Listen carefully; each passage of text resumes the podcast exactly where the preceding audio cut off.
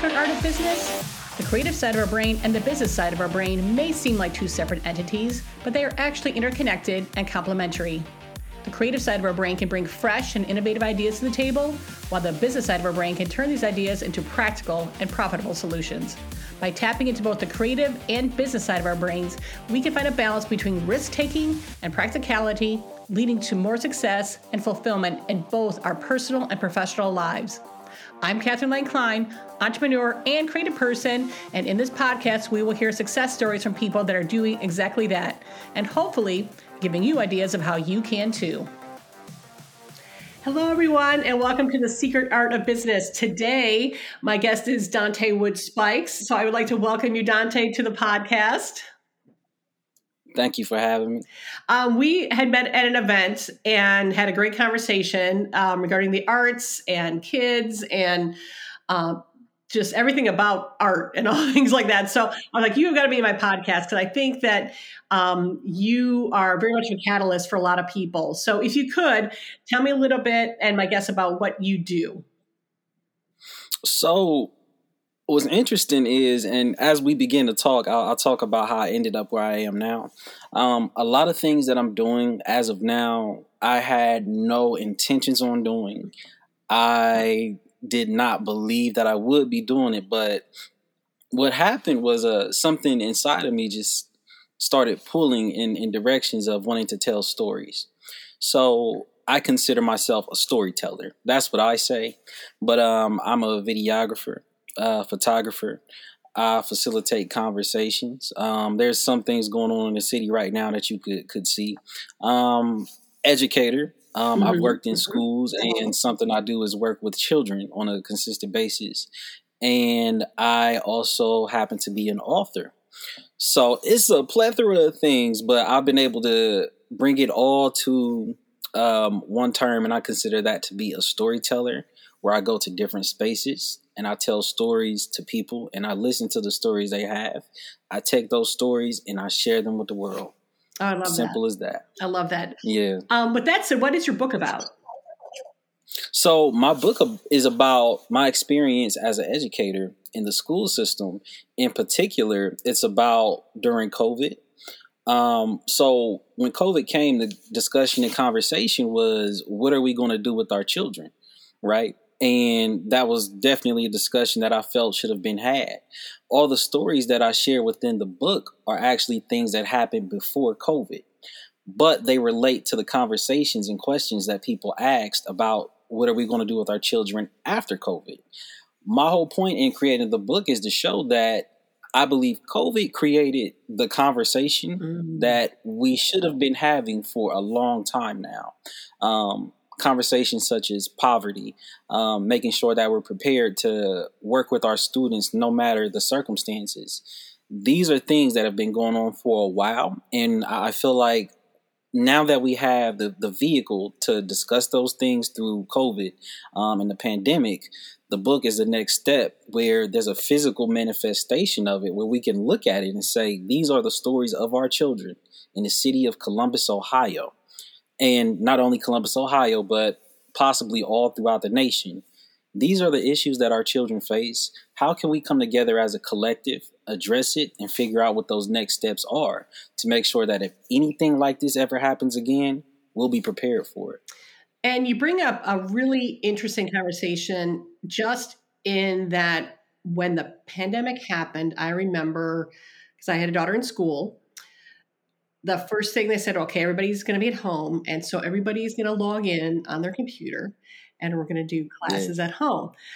And not thinking about in full that there were not, not everybody had a computer at home, for one. And then not everybody had internet access, for two, either because they it was not either in the budget or it was not in the infrastructure at all I mean, there were people like in rural communities that just did not have, you know, reliable internet service. And to your point, yeah, uh, we have to get everybody up to speed on this because you know people can say whatever they want about how everybody has a cell phone or a smartphone or whatever, but it's really how business is being done right now. That is how society works right now. And if we are not basically getting people the basics like water and electric. You know, I mean, I would put I would put internet servers up in that category. Um, we're not serving everyone, so I love that you're Correct. talking about that now. It's like, yeah, we can't. That you know, surprise, that was a mistake. You know, we were kind of caught a little off guard with that. Let so let's learn from that. But um, no, okay, knowing that some of the some kids were kind of left behind in that regard or they had a slow start as they were trying to scramble and you know do school in parking lots that and using the mm-hmm. McDonald's internet or whatever. Um, which by the way, that's pretty freaking resourceful moms for the ones that did do that. Uh, but um, where what's the status of kids right now? The ones that you know did have to have that struggle because we've been reading now a lot about how you know reading levels are down, uh, truancy is up you know, things like that. So, can you talk a little bit about that? Well, what I can say is like a lot of the issues that happened during COVID already existed. Right. And it's been exacerbated because of COVID. And as of now, I'm trying to get back on track and say, all right, we learn different now. We've had a break. There's some children that, um, you know, as they were transitioning to the next grade, that's when COVID happened.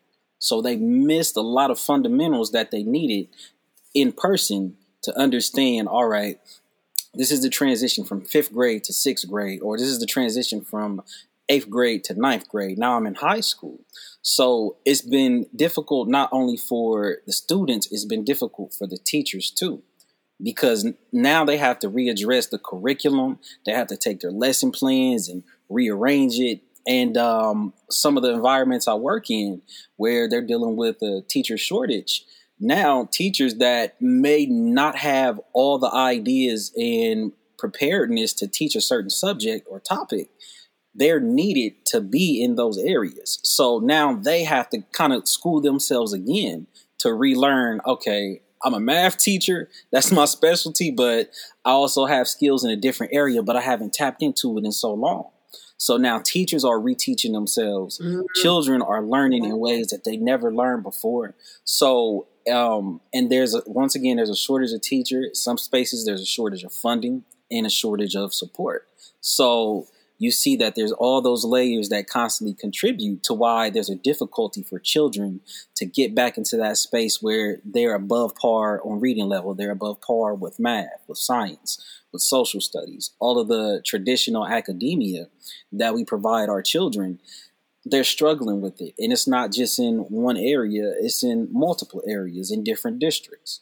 So um, I would say they're slowly getting back to where they're they're figuring out how to make it work.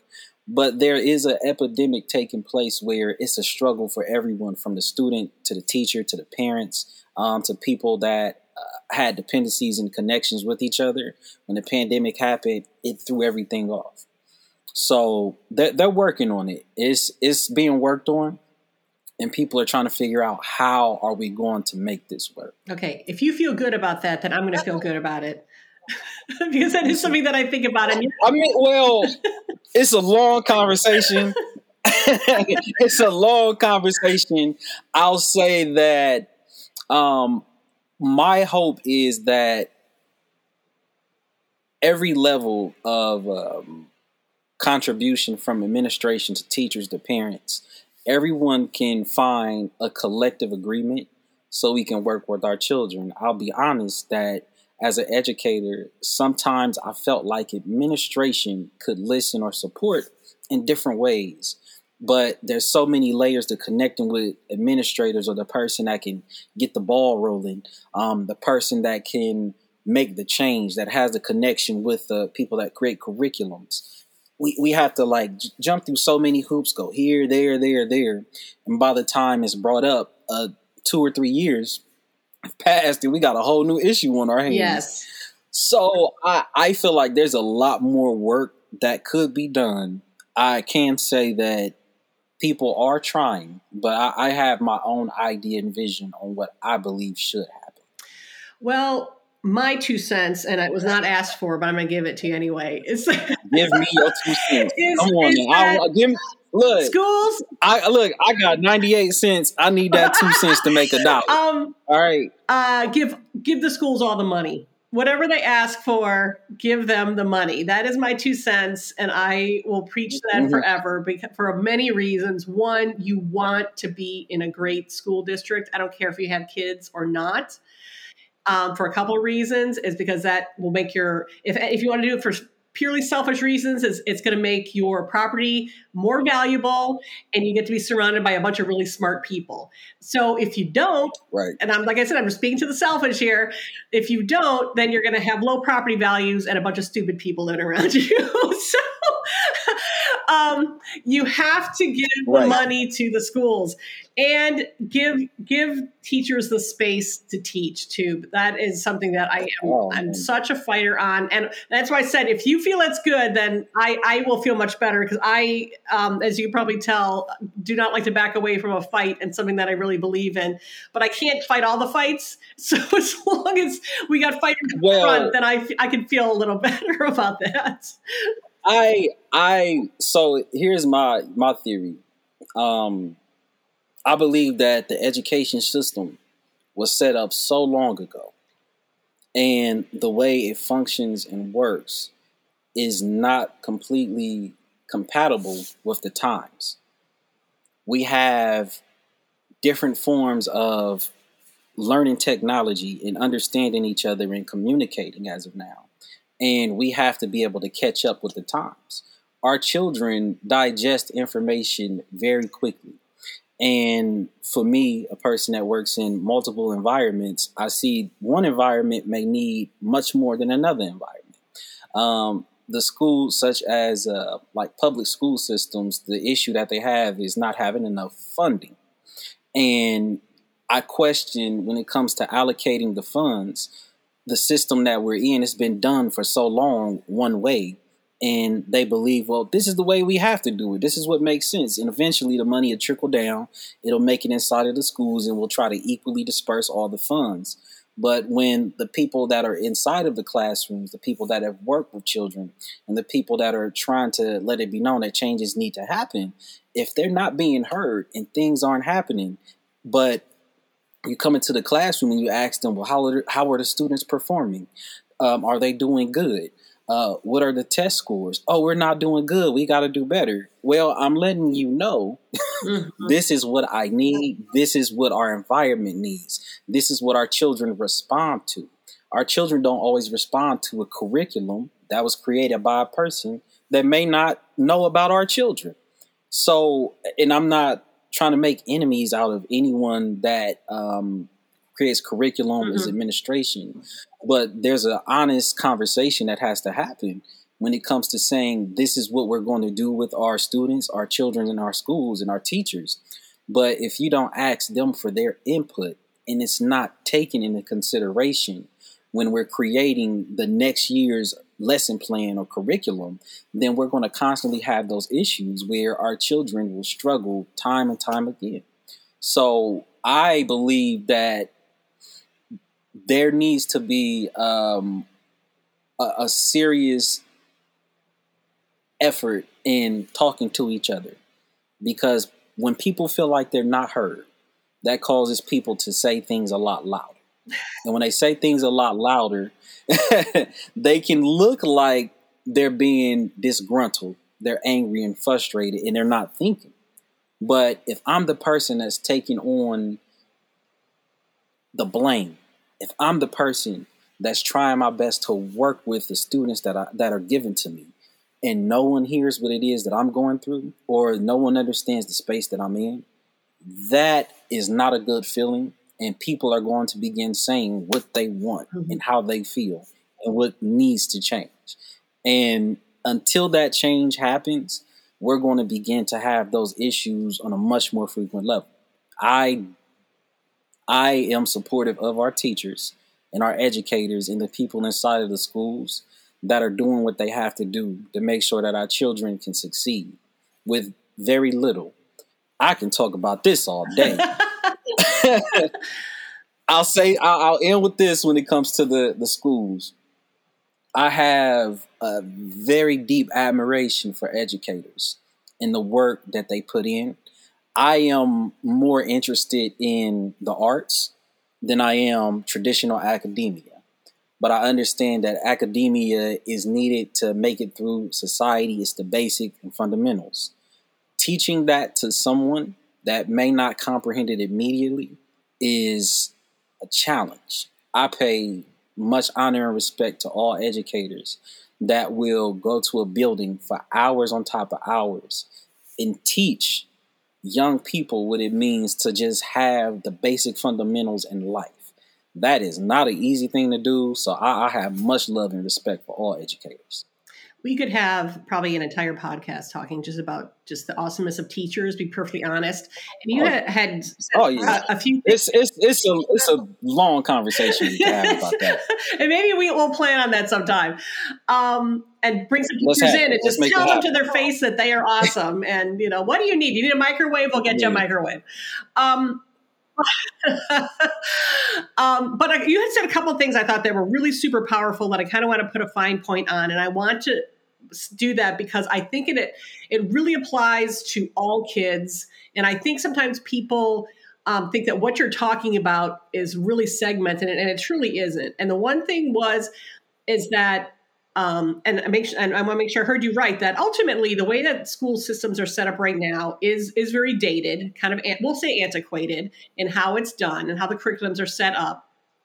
And we have to look at kids as a whole how they learn is different than they did 50 years ago. And I think that is really, I mean, regardless of what your upbringing is, you know, we have all this new stuff and kids just learn and respond differently as a whole that we have not addressed. And that really goes back to that whole online learning and stuff like that too. I mean, how many people have learned stuff from a YouTube video? You know, you didn't have to go to a classroom to learn how to change your oil. You could just plug. I mean, because learning is different now, and we have not really addressed that across the board. Um, and the other thing that is, is a great segue, and the whole reason for this podcast is about how people in the arts learn differently than the people, the left brain thinkers versus the right brain thinkers. And there is no wrong way. It's like we all just have a strength. Like you, you might be your right-handed versus left-handed. You might be a runner versus a jumper. You might be, a, you know, or a swimmer or something like that. We all have um, different muscles, different strengths that we use differently and how we learn is very very different too. And i uh, you know obviously subscribe to this whole you know whole brain thinking. And as a, a, young person i was told you know you're in the you're in the, the the creative category. You are a creative person and that i guess means everybody else is not.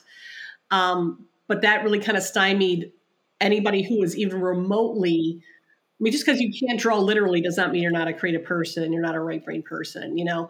And that learning style had to had to change, and people are more people will learn both better both visually and you know by listening and looking and things like that. And so there's that whole that whole spectrum of how we should be teaching people and really identifying how somebody learns better. It's like you know, well.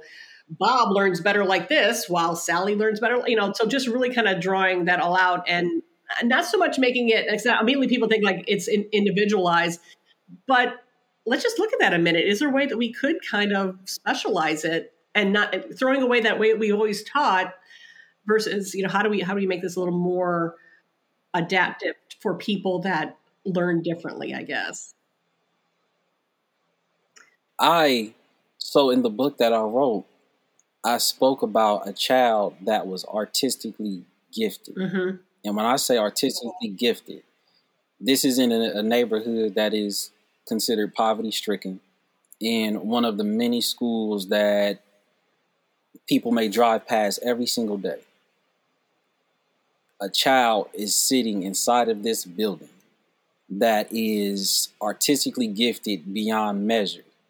Every day, every five minutes, he's producing a drawing that is extravagant but the environment that he's in, um, the expectations of what he may be able to do with his life, um, and the emphasis on once again traditional schooling and education says this artistically gifted child we see them but what can we do with them we don't have anything for them that really bothered me.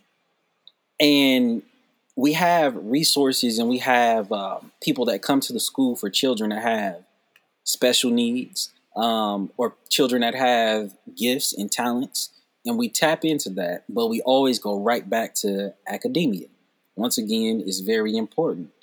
A person such as myself as a child, I was not academically gifted at all.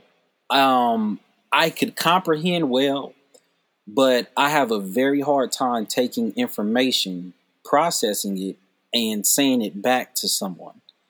It's it sounds simple, but to me, it's confusing. Mm-hmm. Like it's like when the test came, I'm like, is this a trick? It's like, okay, everything you taught me, you want me to say what you taught me and then say it back to you, but don't say it the way you said it, but say it the way I you want me to say it on the test, and then you grade that and then give it back to me and say, well, you did good here, but you didn't do good. What are we talking about? what are we doing? I, my brain has a very hard time comprehending in that fashion. I have friends and people that I know that can do that well. I did not tap into my understanding of creativity and gifts and skills until about six years ago. I'm 33 years old now. I'm I'm bad with math, like I said, academia. So I don't, I can't remember how long ago that was when it comes. but I can't do the math on it. I try to do the math in my head, you know. but what happened?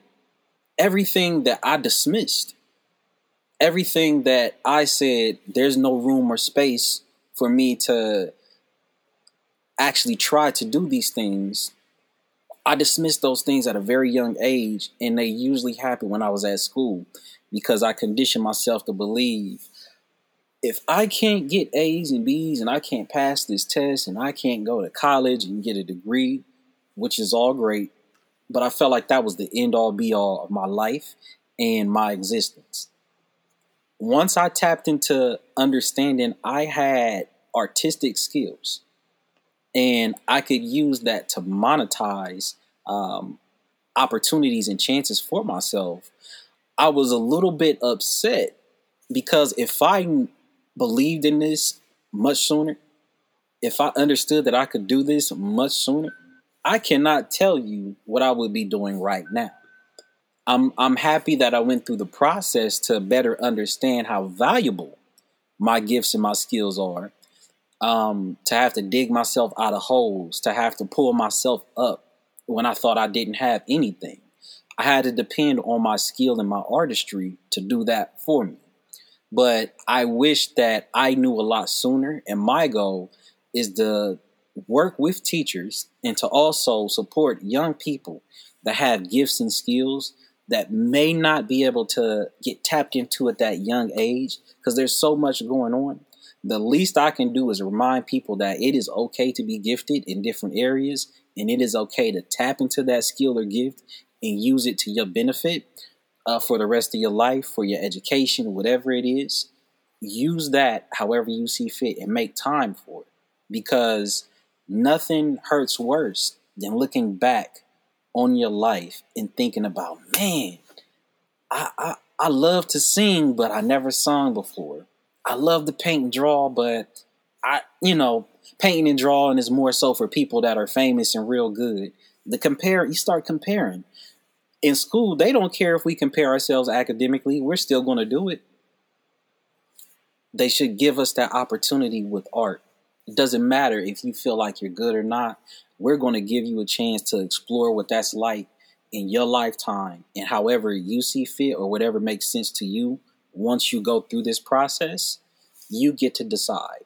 And I believe we'll have more people invested in the arts in their own personal skills if we were able to implement that into the school systems and into spaces much more frequently.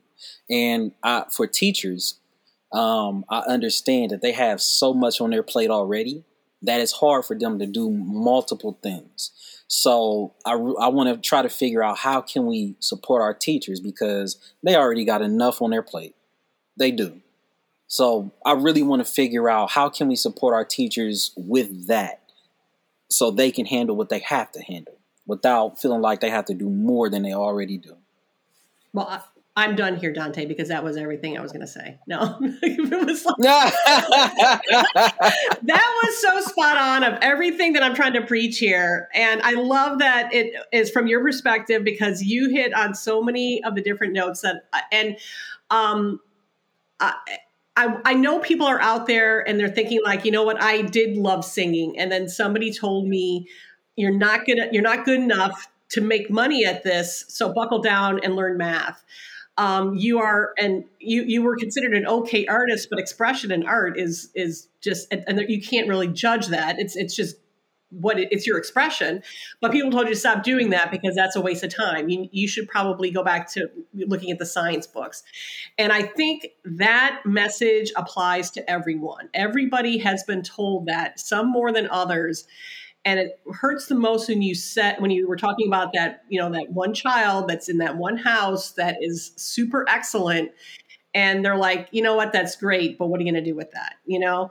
And it is it, that's just incredibly heartbreaking because they if if nurtured they could be so amazing and and based on how that child could learn too i will fully disclose that i probably would not have gone through some language arts if I, I did not know every single word to schoolhouse rock because you know an adverb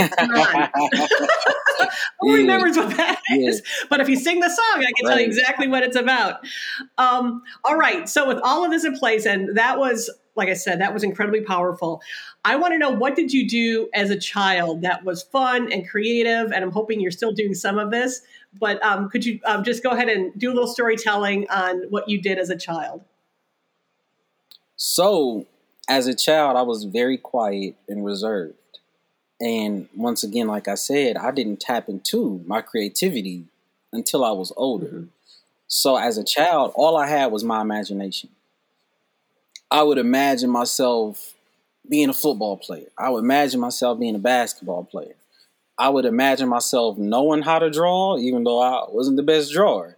you know, I, I would imagine these things because living in an environment where the things you're dreaming and envisioning doesn't always happen. You have to rely on your strong imagination.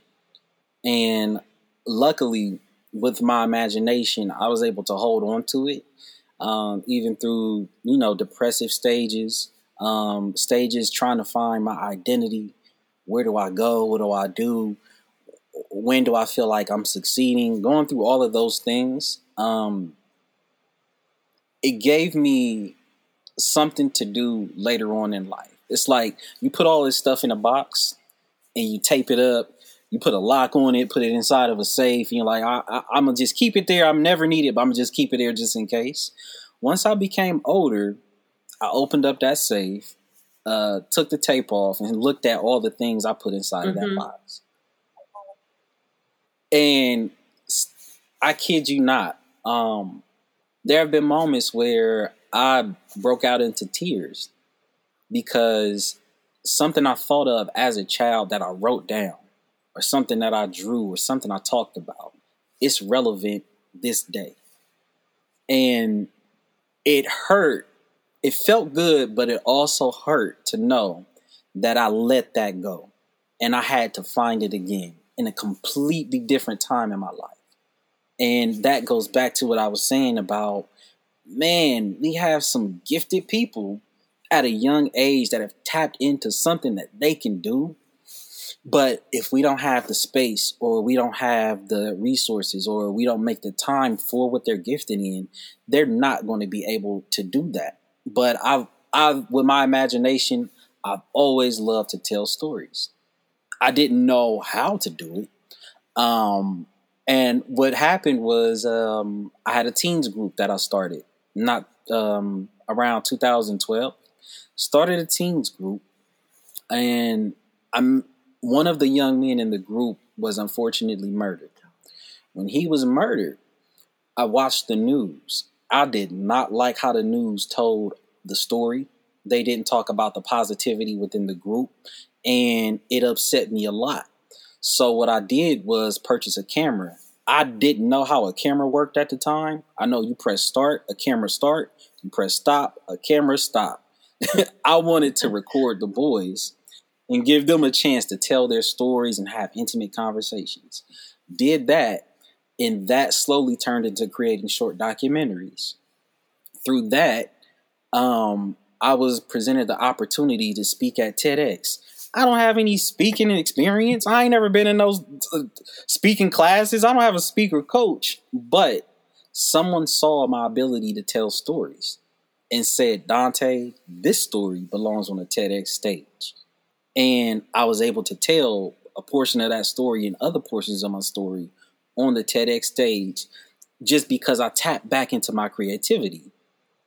As soon as I tapped into it, so many opportunities started to come up.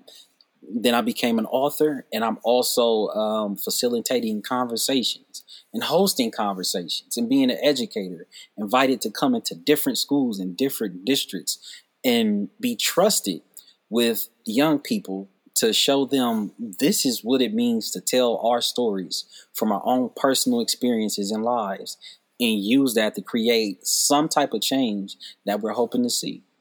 I love that you do that because, again, children aren't given the opportunity to think about something creatively like storytelling. And that's a very simple way to get started.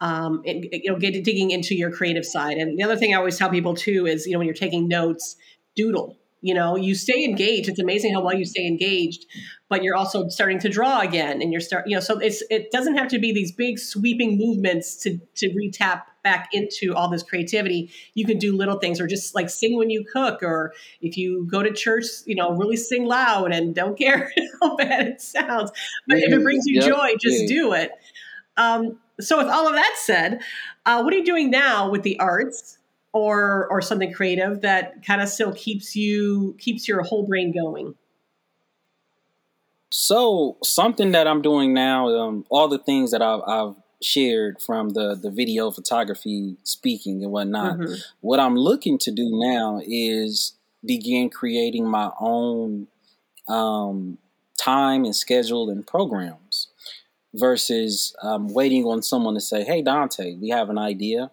um, could you come in and, and speak on this? Or Donte, this is a video we want to work on.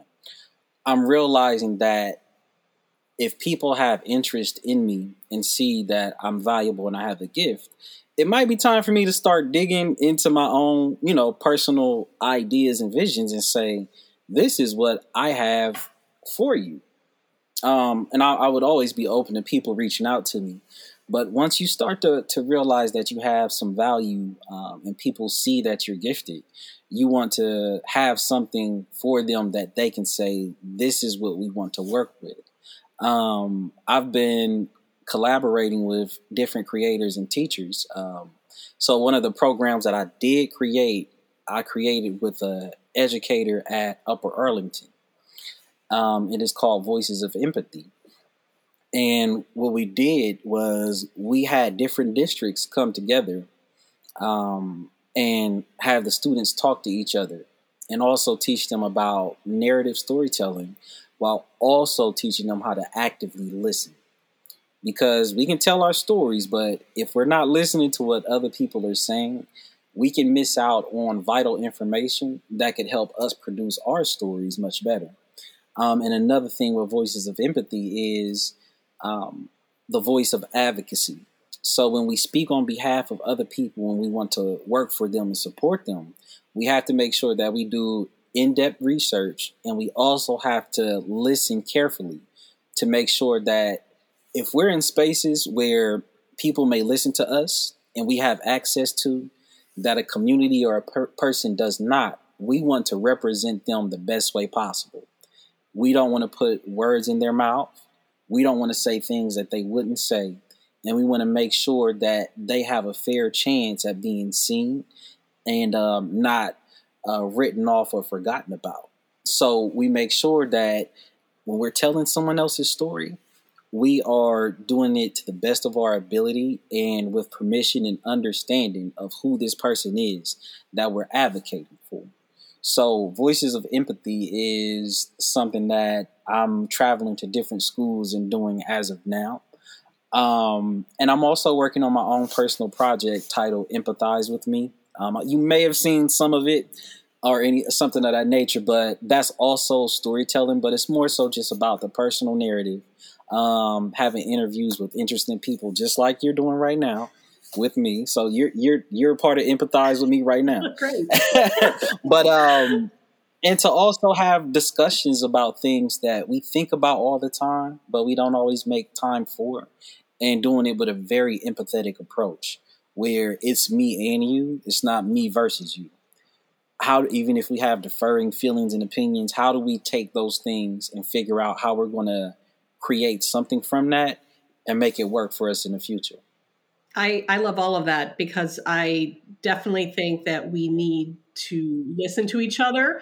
We need to have deeper conversations and we need to, you know, really make changes for you know positivity in this world. And i think you know that's all of that is going to be just a catalyst for what you're starting to do which i think is freaking amazing. I mean i think you're amazing. I could probably talk to you for another hour.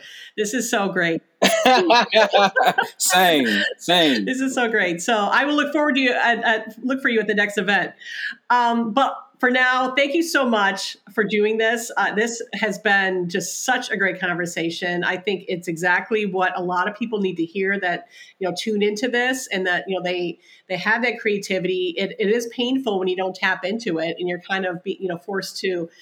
I don't know. I, I feel in a way like getting to, like in survival mode because you're like, oh, I got to get a job doing something that I may not like because I have to earn a living and but this is what I really love. And you can kind of be on the dock and the boat at the same time if you just kind of go back and revisit some of those things that you love you know? So yeah it's I I I loved this conversation so much and I cannot thank you enough. So we got we got to do a part 2 cuz I have like so much more stuff to respond to.